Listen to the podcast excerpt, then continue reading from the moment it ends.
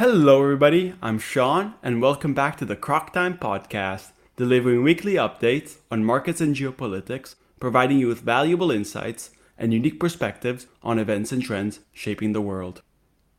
Today, we are doing a deep dive on the current situation in Afghanistan. Over 20 months have passed since the Taliban took back power from the NATO backed leader Ashraf Ghani. How have things been so far? We often hear about women's rights in the country taking a turn for the worse and widespread hunger. But let's try to look at the Taliban's government through different lenses. Surprisingly, they have managed to improve in some areas where previous governments have failed, for example, in economic governance. To provide a complete overview of the country's situation, we will also look into the Taliban's foreign policy, but not before quickly going over what exactly happened to Afghanistan. So let's cut to the chase. The US and its allies spent trillions of dollars in Afghanistan to stop the Taliban from returning to power and looked to build the country's infrastructure and institutions from the ground up. As America looked to scale back its operations in the region, the Taliban swooped in and took back control, denting a heavy blow to the US and its international reputation and credibility while plunging Afghanistan into chaos. Since the Taliban took back power, the Afghan economy shrank by 35% between 2021 and 2022, according to the World Bank. At the moment, Afghanistan is the only country in the world where it is illegal for a female to study beyond secondary school level or to work in most professions. The country has plunged into hunger with the withdrawal of Western support and a collapse in foreign investment and remittances. The severe drought afflicting the country and an unusually cold winter have certainly not helped.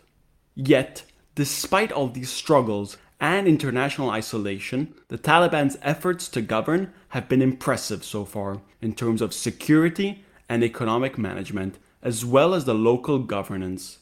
Let's dissect these two areas in greater detail. Security wise, the Taliban's approach to terrorism is surprising as they are attacking the Islamic State's local affiliate in eastern and northern Afghanistan, and the threat of terrorist activities on a global scale did not increase as many had expected, possibly indicating that the Taliban have somewhat moderated.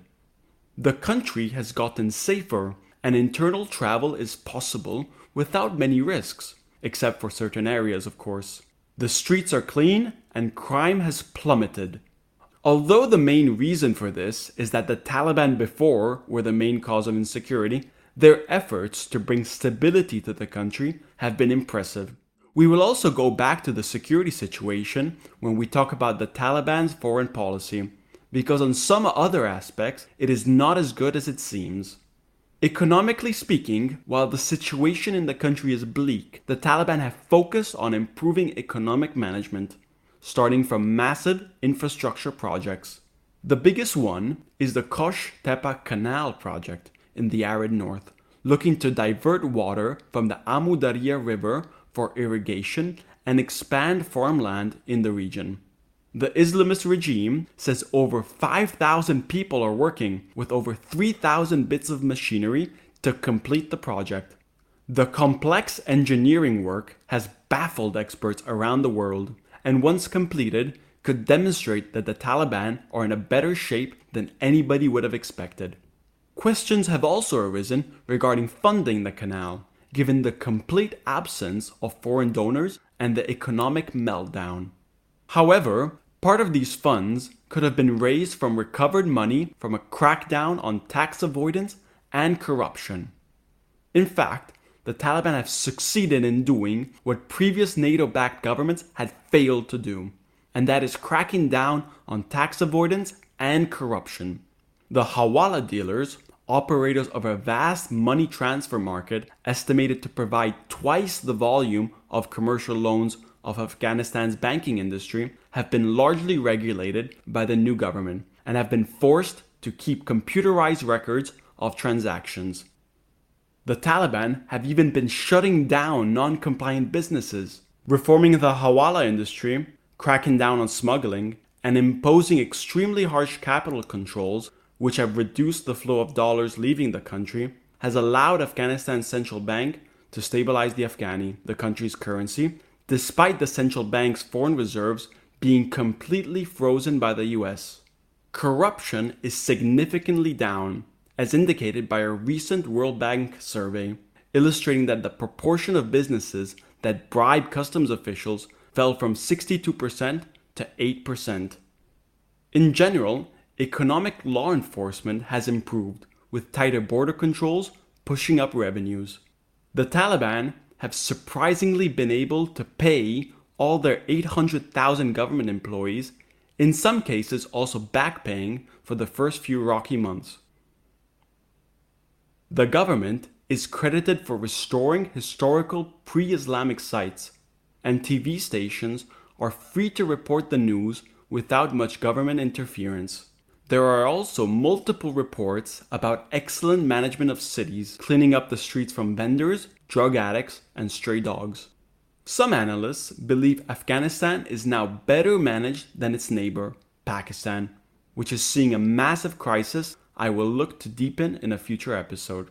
The current peace that the country is seeing has certainly helped divert the government's focus from security concerns towards economic management. The Taliban had made economic development nearly impossible for two decades and are now the ones in control, not having to worry of any major insurgencies. What are also other factors that have contributed to the progress in economic governance? One factor that has certainly played a role is that the Taliban government mostly inherited institutions that had been formed under the NATO backed government. For example, they left Western backed bureaucrats in place at the central bank, which has largely explained the success in the management of the currency.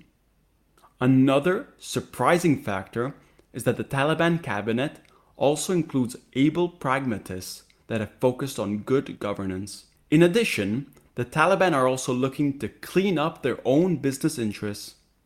In April 2022, they outlawed the trade in opium, increasing opium and meth prices worldwide. The group had profited greatly from smuggling drugs during their insurgency. Afghanistan is in fact the world's biggest opium and heroin producer. However, enforcement of the new laws has been patchy, as it may risk alienating farmers that have traditionally been strong supporters of the Taliban. Despite all these positive developments, I cannot stress enough the extremely dire situation the country is facing.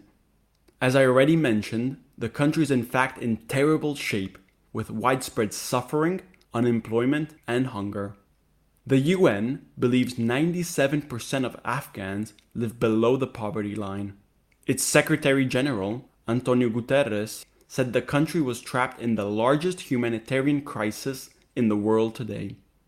Their treatment of women and girls and the severe curtailment in their basic rights is an incredible step back for the Taliban government, even though surprisingly, many Taliban are against these moves.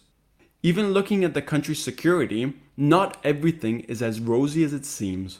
While the country is largely safe, with the only exception being fighting the Islamic State insurgency, the Taliban have remained friendly with the Tehrik-e-Taliban Pakistan, also called the TTP, which include various Islamist armed militia groups operating along the Afghan-Pakistan border.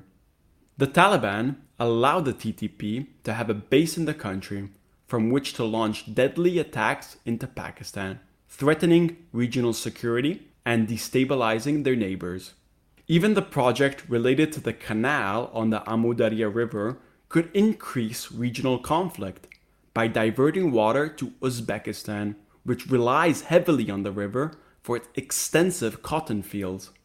Afghanistan imports most of its electricity from Uzbekistan, and it cannot afford to escalate tensions with its richer neighbor. In February, Uzbekistan cut electricity exports to them because of a shortage of it at home given the cold winter. We went over a lot here, but as you can tell, while I am impressed by the Taliban's efforts to govern the country, it is important to be aware of the entire situation and not let good news drive everything. Let's now look at the Taliban's tentative foreign policy and their international relations. Internationally, the Taliban's support to foreign terrorist groups, increasing regional insecurity, have worried China, Iran, and Russia.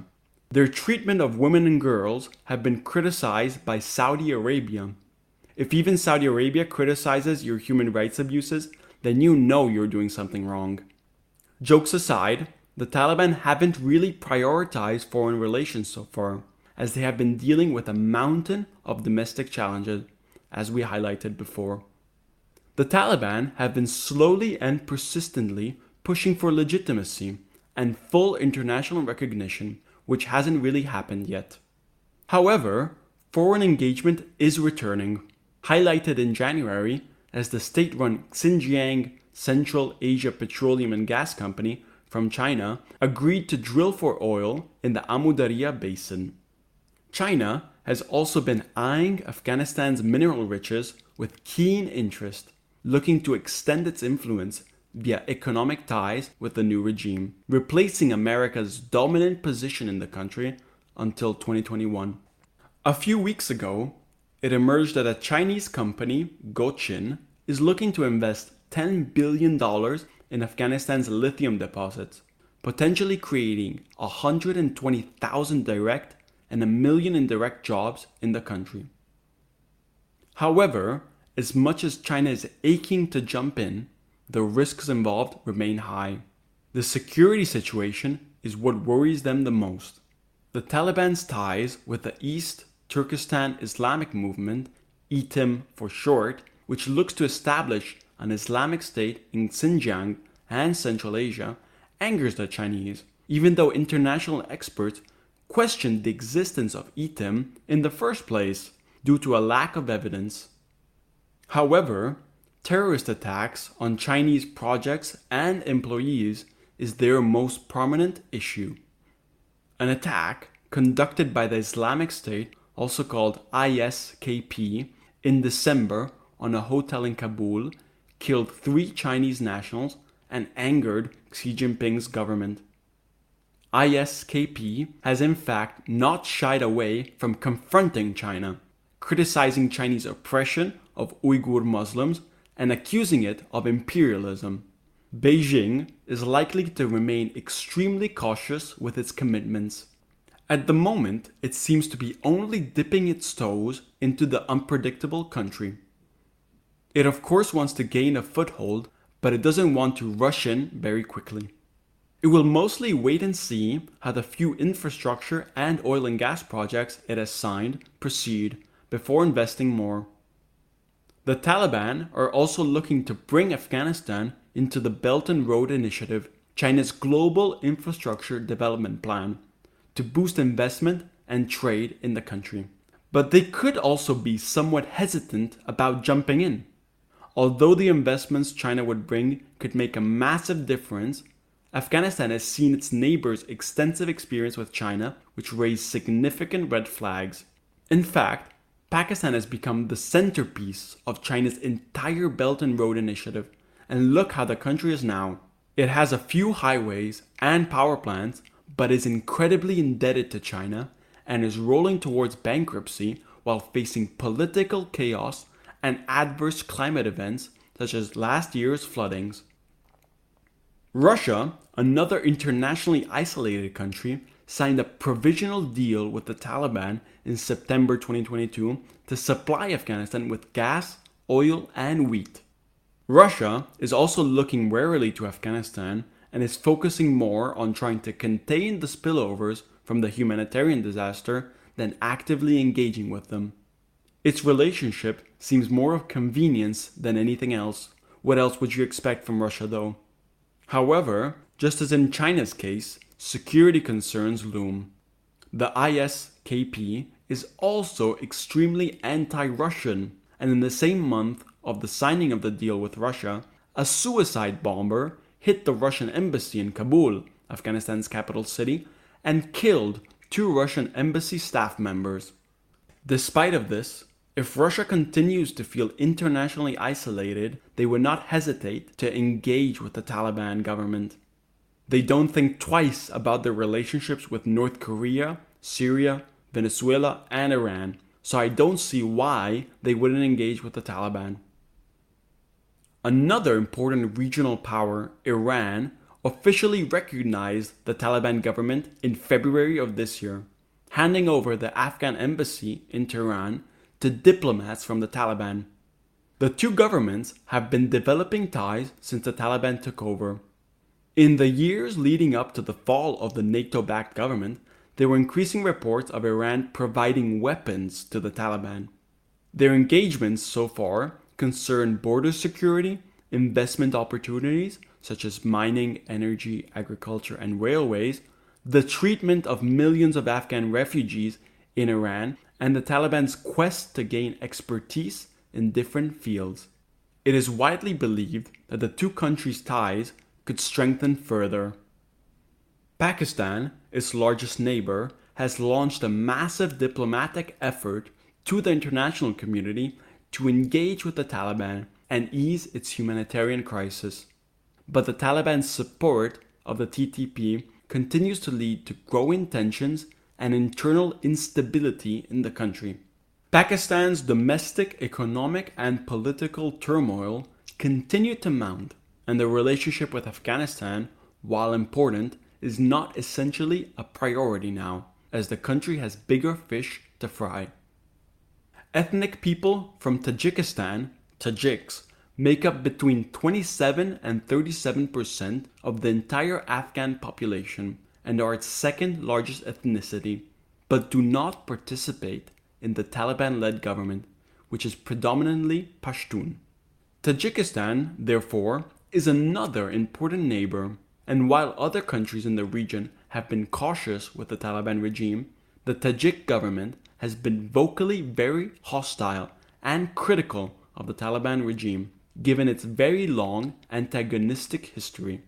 Afghan Tajik border tensions have been rising given the Taliban's complete support and protection of the TTT, a new militant group whose goal is to replace the Tajik secular state with an Islamic one. Provocations, border clashes, and stray missiles have continued to raise tensions along the border. However, Tajikistan, like Uzbekistan, continues to provide electricity to Afghanistan and is also one of the closest Russian allies. Therefore, any spiraling out of tensions would probably not go anywhere in the near future. As can be observed, the Taliban do have options internationally, but are struggling to provide a coherent approach, given significant domestic challenges. Aligning with China given its very deep pockets, would probably be the number one priority for the Taliban regime. All in all, Afghanistan's internal situation does look grim, even though there are certain areas to be hopeful about. The Taliban government has demonstrated impressive advancements compared to previous governments, especially in terms of corruption and governance. However, there is still a long road ahead for the nation of almost 40 million as its struggles will persist for the foreseeable future. Its international relations, at times complicated and tense, can only improve, and tentative international engagement with the new Taliban regime is probably in the best interest of everybody as its humanitarian crisis continues to unfold. Thank you, and I hope you enjoyed this episode of Croc Time. Please leave a review and follow me on Instagram, and I'll be back next time with more insightful research.